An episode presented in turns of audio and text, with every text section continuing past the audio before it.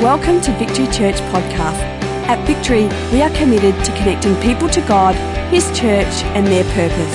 For more information, visit victorychurch.net.au. Now prepare your heart to hear a word from God today.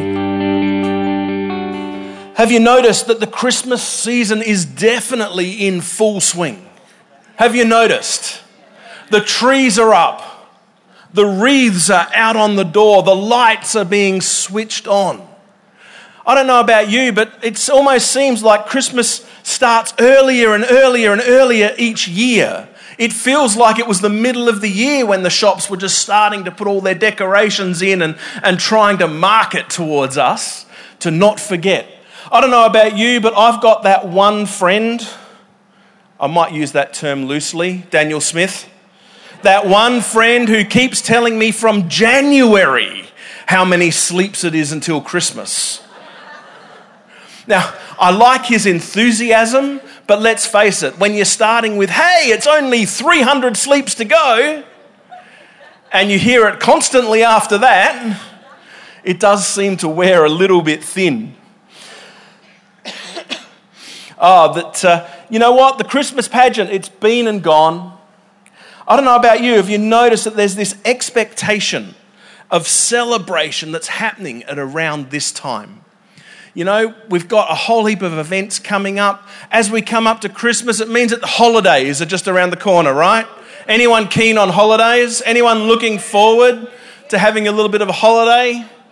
We get to celebrate the year that was. We get to celebrate a new beginning. Now, over the Christmas season, we spend a lot of time and effort and money, I might add, to dress up our houses. We spend a lot of time and effort to deck the halls. For a very short period of time, really. Because then January comes, and after we've decked the halls, then everything comes down and gets packed back into its boxes and put aside and is there, ready for next year.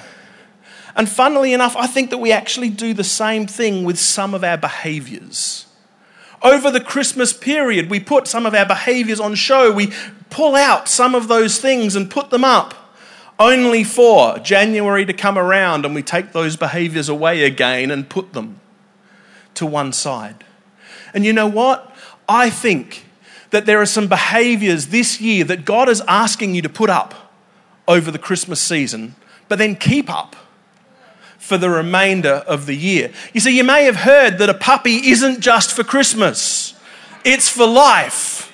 And you know what? Some of our behaviors, they're not just for Christmas, they are indeed for life.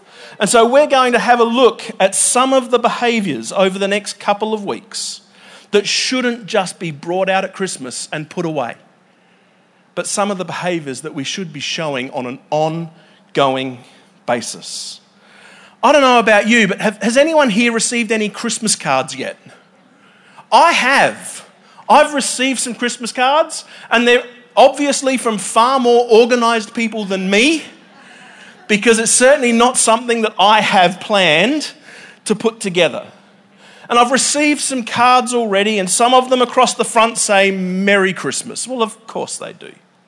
Th- thank you so much. So, some of the cards I've received say, Tis the season. Well, true, but when tisn't it the season? and one of the cards that I received just recently, it said, Peace on earth and goodwill to all men. And it started me thinking about this word, goodwill. What does it mean to have goodwill to all men? See, I don't know what you immediately think of when I say the word goodwill. For some of you, you think about that charitable organization that takes clothing and uh, items when you decide to clean out your wardrobe. You know, I don't know. For me, I grew up with a saying, I look, give it to goodwill. And we'd take it, we'd box up everything that we didn't need, we'd take it, we'd find a collection point we'd drop it off. Now, to be honest with you, many of those collection points weren't actually goodwill boxes. It might have been the Salvos or any other charitable organisation, but f- for me, that word, goodwill, just automatically is I need to give some things away. You know, there are some business people in this room, and goodwill has a very different meaning to business people. Goodwill is about the reputation of their business. Goodwill is actually an asset. In other words, if people were to buy a business, you actually pay some money to get hold of what's called the goodwill of the business. In other words, it's their customer base, it's their reputation that you pay money towards. It's what they call an intangible asset. It's something that's worth money, it's just not physical. All right? And so for a business person, goodwill actually means something different. According to the Oxford Dictionary, goodwill is to be friendly, helpful, or have cooperative feelings or attitude. We would say, if we gave up our seat on a bus, that that's a gesture of goodwill. It's positive feelings that we have towards someone else. Now, Pastor Tony, a couple of weeks ago, was just mentioning from the front here that we actually live in the top 8% of the wealthiest people in the world. and we shouldn't feel guilty about that because God has actually placed us here. But what we should feel is responsible for that. And so these feelings of goodwill often come to us at Christmas time. And we decide we want to spread the wealth a little bit. We want to be able to bless other people like we have been blessed. For that Christmas card, it's interesting because it's actually straight Bible. It's actually straight scriptural quote in print sent all around the world. And it's probably one of the very few places in today's society that a Bible verse gets spread so broadly. The quote comes directly from the birth of Jesus, and we find it in Luke chapter 2. It says, Now there were in the same country shepherds living out in the fields, keeping watch over their flock by night. And behold, an angel of the Lord stood before them, and the glory of the Lord shone around them, and they were greatly afraid. Then the angel said to them, Do not be afraid, for behold, I bring you good tidings of great joy, which will be to all people. For there is born to you this day in the city of David a Saviour, who is Christ the Lord. And this will be the sign to you you will find a babe wrapped in swaddling cloths, lying in a manger. And suddenly there was with the angel a multitude of the heavenly host praising God and saying, Glory to God in the highest, and on earth peace, goodwill toward men.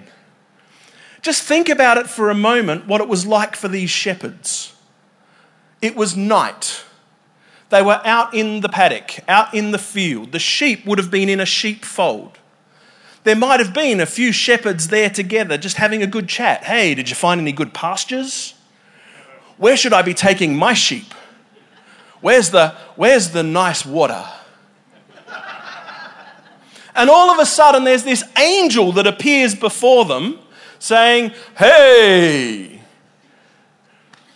I'm glad the angel said, Do not be afraid. I mean, scripture says the shepherds were afraid, but let's get a little bit real. They weren't just afraid, they would have been petrified. They're just shepherds. They're just young boys, really, out looking after some sheep. And all of a sudden, there's an angel there. And if one angel's not bad enough, imagine all of them together, all of them praising God, all of them saying, Glory to God in the highest. Just imagine what that was like for a Middle Eastern shepherd boy some 2,000 years ago. Do not be afraid. I would definitely have been afraid. I'm really glad, and I'm sure the shepherd boys were even more glad, that the angels were there to express goodwill. Imagine if they weren't. Would have looked entirely different. And yet, these angels, this heavenly host was there expressing God's goodwill towards them. And so today, we're going to have a look at this goodwill, what it is, and how we can apply it and not just put it up for Christmas, but keep it in our lives ongoingly. You see, the first thing I see is that goodwill starts with God. I don't know what your view of God is, but however you view God directly affects your relationship with Him. You see, if you see God as harsh and cruel, just waiting for you to step out of line so that He can discipline you, then that changes how you relate to Him. It means that if you do make a mistake, you're not going to go running to God, you're going to go hiding from God. You see, if you see God as Father Christmas, you know, an old, jolly, slightly senile man who rocks up once a year and gives out a few presents, it directly affects how you view God. If you view God as distant or aloof, just setting the world in motion and then just stepping back just to see what happens. You might get the feeling that God doesn't really care. Or maybe you see God like the carrot and the stick. Remember those old cartoons where someone would be sitting in a buggy drawn by a, pulled along by a donkey and they'd have this long stick with a carrot on the end and the donkey would follow the carrot, wanting a reward, but never being able to get there. Because if you see God like that, then you might see God as manipulative and just trying to push you around. But the truth that is revealed in the Bible is none of those images. The truth that's revealed in the Bible is that God expresses goodwill towards us. The angels were there actually declaring an eternal truth God wants the best for you. God loves you. God cares for you. God wants to have relationship with you. You see, the blueprint for our relationship with God starts all the way back in Genesis. You see, God created everything in six days just by speaking. The world was created, but not just any world a perfect place for humanity. You see, God wasn't just about giving second best, God actually created the Garden of Eden. Perfection on earth, paradise on earth. And He placed Adam and Eve right in the middle of that. God's goodwill towards humanity was that He actually gave His very best in creation to us. it says that God would come and walk with Adam in the cool of the evening. Imagine that. Intimate, personal relationship with God. You know, we talk a lot about hey, have you had an alone time with God? Have you gotten away with God and let Him speak with you this week? Or more importantly, every day. But imagine what it was like for Adam. Every day in the cool of the evening, God would be there Himself the ultimate in alone time with God.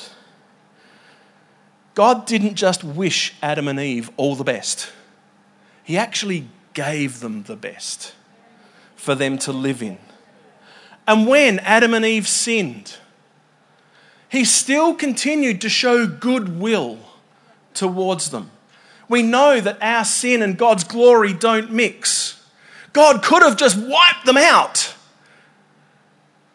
But he didn't do that. God's goodwill towards Adam and Eve was that even after they messed it up, he still closed them. He still put into place a plan of redemption for them.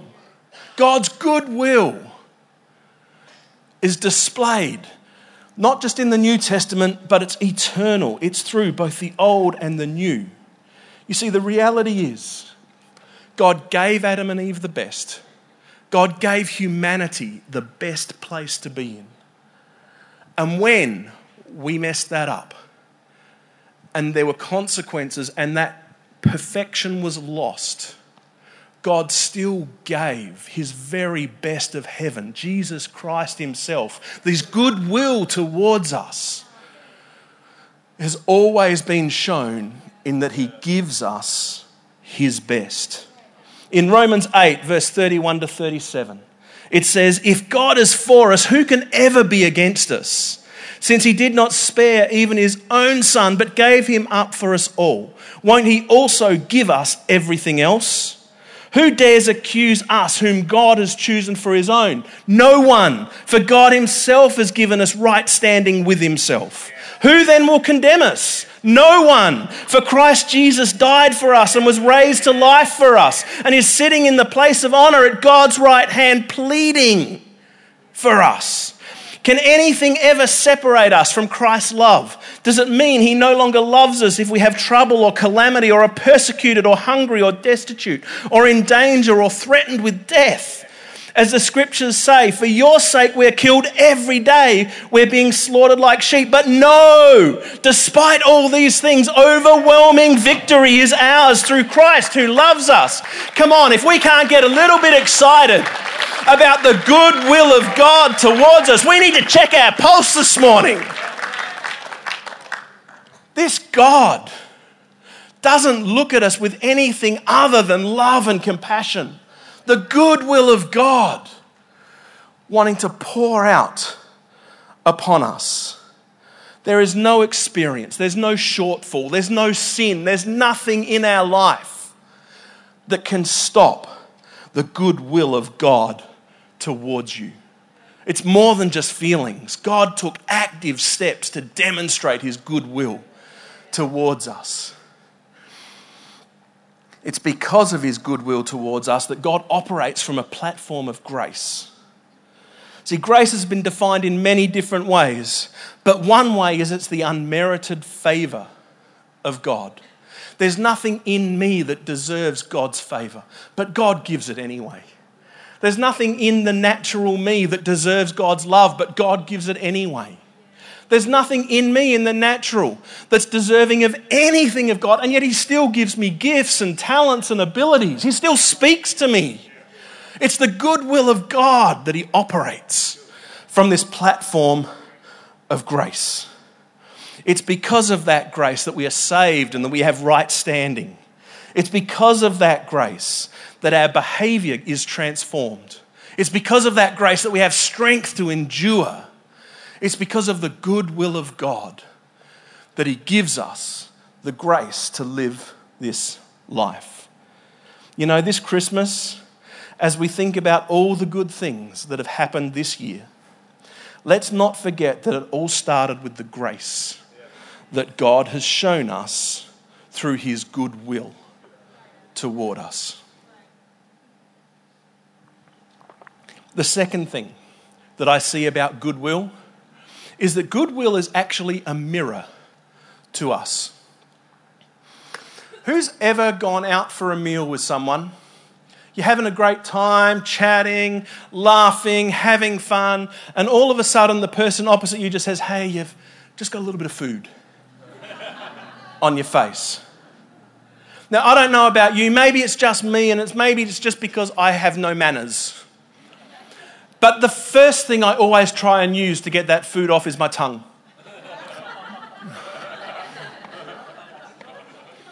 I said, maybe it's just me. Invariably, the person on the other side of the table looks at me and shakes their head and says, It's still there. What you've just done is smeared it around a little bit. Okay invariably, the person opposite me says that, well, grabs their napkin and just says, hey, let me get it. Now, right there, I'm, I'm out. Because in my head, what I'm seeing is when I was very young, my mum rummaging around in the bottom of her handbag, trying to find a tissue that I, I, I don't know how long it's been there. I don't know what else that tissue was used for. But my mum would pull out that tissue, and if that's not bad enough, she'd lick it and then wipe my face with it. This soggy old tissue that's been in the bottom of a handbag for, I don't know how, I, I got to tap out. I, I, I, can't, I can't do it. You see, what I need is a mirror. What I need is to go to the bathroom and, and find a mirror, and because the mirror shows me where the issue is and what the issue is. You see, I need that mirror to guide me and to help me, to show me what I need to do with the mess that's on my face.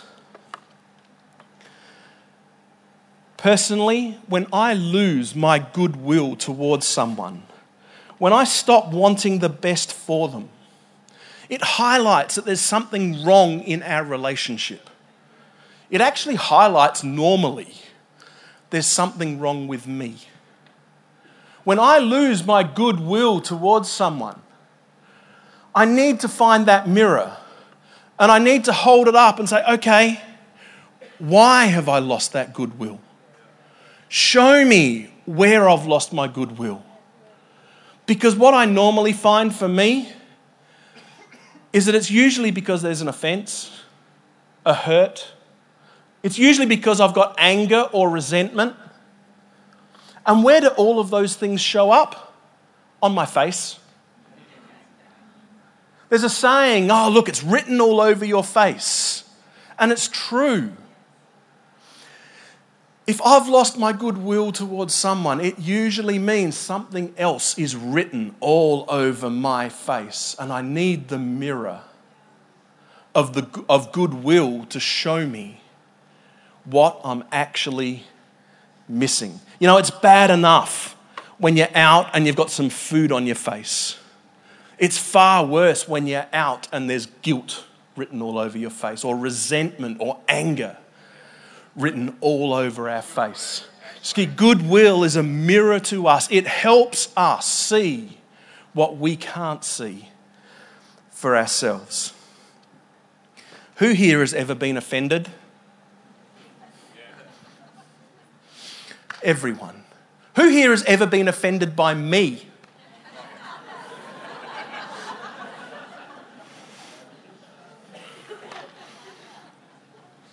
It's true. We're all in the same boat here. We've all felt offended. We've all offended others. And we need to make sure that that offense isn't written all over our face. You see, in today's society, uh, being offended is actually seen as the biggest sin. But it's not. You see, Jesus himself said in Luke 17 that it's impossible that no offences will come. You know what? Have you been offended? Of course. Have you offended others? Of course. The question is not have you been offended? The question is what are you doing with that offence? You see, the Bible is very clear about what we should do with that offense, and that is that we should forgive. In Matthew 18, verse 21 to 22, then Peter came to him, that's Jesus, and asked, Lord, how often should I forgive someone who sins against me? Seven times? No, not seven times, Jesus replied, but 70 times seven. Peter thought he was actually being generous here. Peter thought, you know what? Seven is a lot. If someone sins against me seven times, that means that I've forgiven them six. Do I really have to forgive them a seventh? And the answer from Jesus is very clear yep.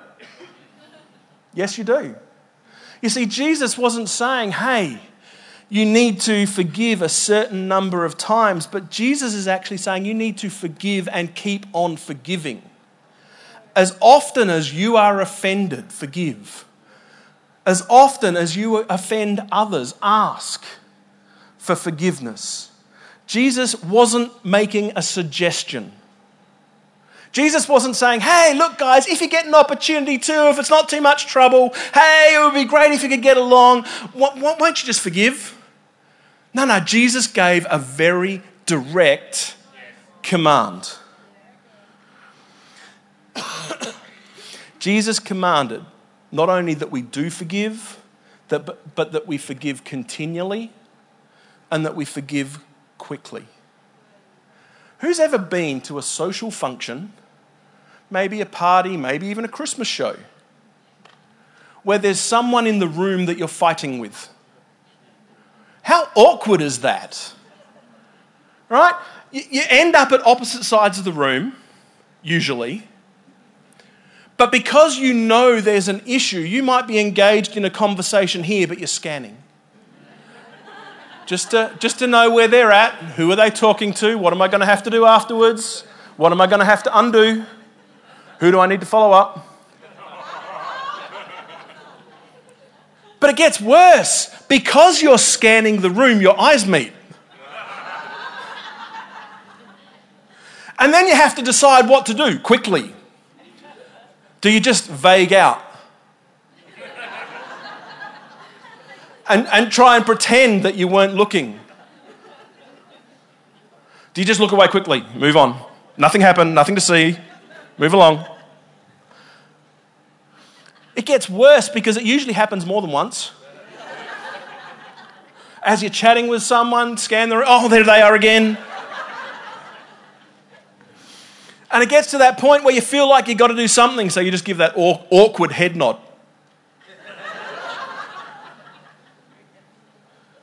do you know how to fix that? Forgive. Actually, have a conversation with someone. Go and talk with them. Forgive. Sort it out.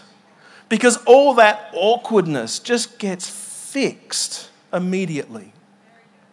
In Matthew 6, Jesus linked how much God forgives me with how much I forgive others.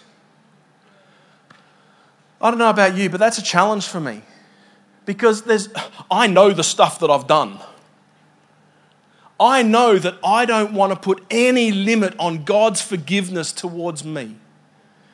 And so, therefore, there's the challenge then that I need to forgive others. Wow. Wow. Oh, but it's okay for Ashley, you're a pastor. Let me tell you, it is okay for me, but it's not because I'm a pastor. It's okay for me because I've decided that's what I need to do. And so, therefore, I have an action that needs to go with what I'm feeling. You see, forgiveness is not my natural tendency my wife will tell you, I have a justice streak in me a mile wide. I get that from my father, who got that from his father. Everything in me cries out, No! Smite them, O mighty smiter!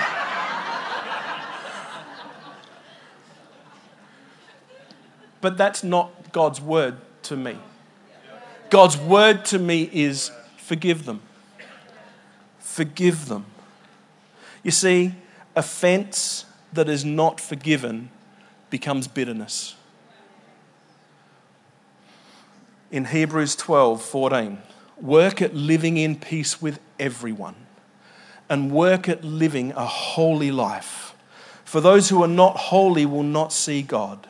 Look after each other so that none of you fails to receive the grace of God. Watch out that no poisonous root of bitterness grows up to trouble you, corrupting many. Offense unforgiven leads to bitterness. Scripture says bitterness is a root. That means it grows below the surface. And from below the surface, it corrupts the entire plant. Wow. Why do we forgive? It's not to let the other person off the hook, it's to make sure that there's no bitterness that can grow in me. Because when there's a root of bitterness, when there's something happening in me below the surface, I lose my goodwill towards people. And that root of bitterness needs to be dug out. And digging out any root is not pretty. It's messy, it involves a lot of work, it involves getting below the surface. Let's make sure over this season that we keep our goodwill, that we hold that mirror up to us so that we can grow, so that we can dig out those roots and so that we don't get bitter towards anyone else. Uh, ask the Holy Spirit to reveal to you those people that maybe you're just holding an offense against. I promise you, it's not easy. It is worth it. It is biblical. And God always meets us where we are at. He can't meet us where we want to be. We're not there. He can't meet us where we pretend to be. We're not there. He can't meet us where we project. We're not there. He always meets us where we're at. And we can allow His forgiveness to enter into our lives so that we can forgive others and keep our goodwill toward them. Amen? Amen. Last thing goodwill is a witness to the world. My experience is that goodwill is actually a gateway. When I'm feeling goodwill towards someone, when I'm feeling goodwill towards Andre, it's easier for me to care for Andre. If I'm feeling goodwill to Andre, it's easier for me to love Andre. It's easier for me to forgive Andre. No, that wouldn't happen. It's easier for me, or it's actually it's easier for us to work together at the church in sync to fulfill what God is calling us to. See, goodwill is a gateway. When I don't have goodwill towards someone, all of those things aren't hard. All of those things are impossible. If I don't have goodwill towards Andre, I don't care for Andre. If I don't feel goodwill towards someone, I don't love them. I don't look after them. See, goodwill is a gateway. And so, knowing where our goodwill is at actually really helps with our relationships. In John 13, Jesus was saying, So now I'm giving you a new commandment love each other just as I have loved you. Your love for one another will prove to the world that you are my disciples.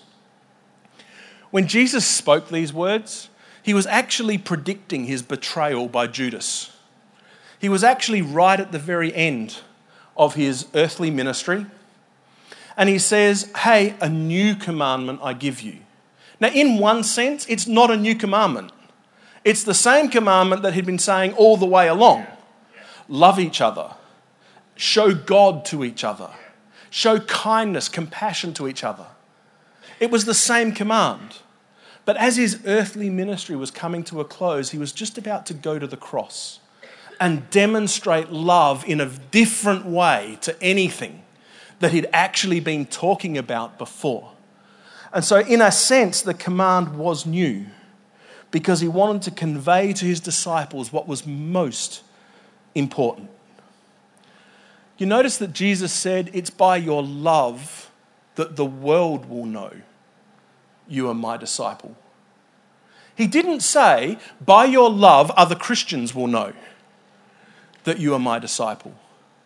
He didn't say, By your love, church will know that you are my disciple. He said, By your love for each other, the whole world will know that you are my disciple. You see, we have an opportunity of displaying God's will to this world through the love that we have for each other and for the people of this world.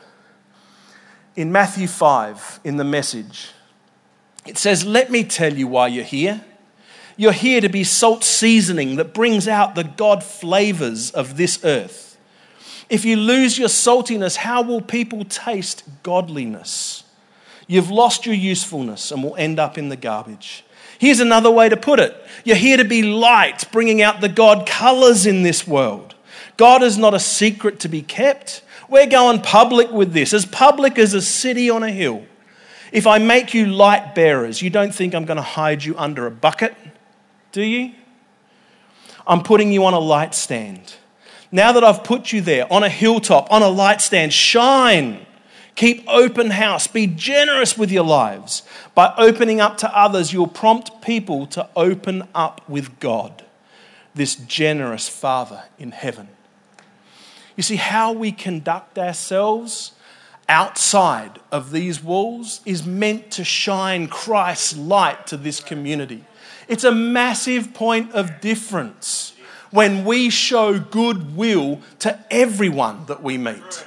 If you show goodwill to the checkout person at five o'clock in the afternoon, it makes a massive difference. Just saying thank you makes a massive difference to, pardon me, the waiter or the waitress in the restaurant who's been serving you all night. You see, our goodwill towards everyone becomes a witness to the world.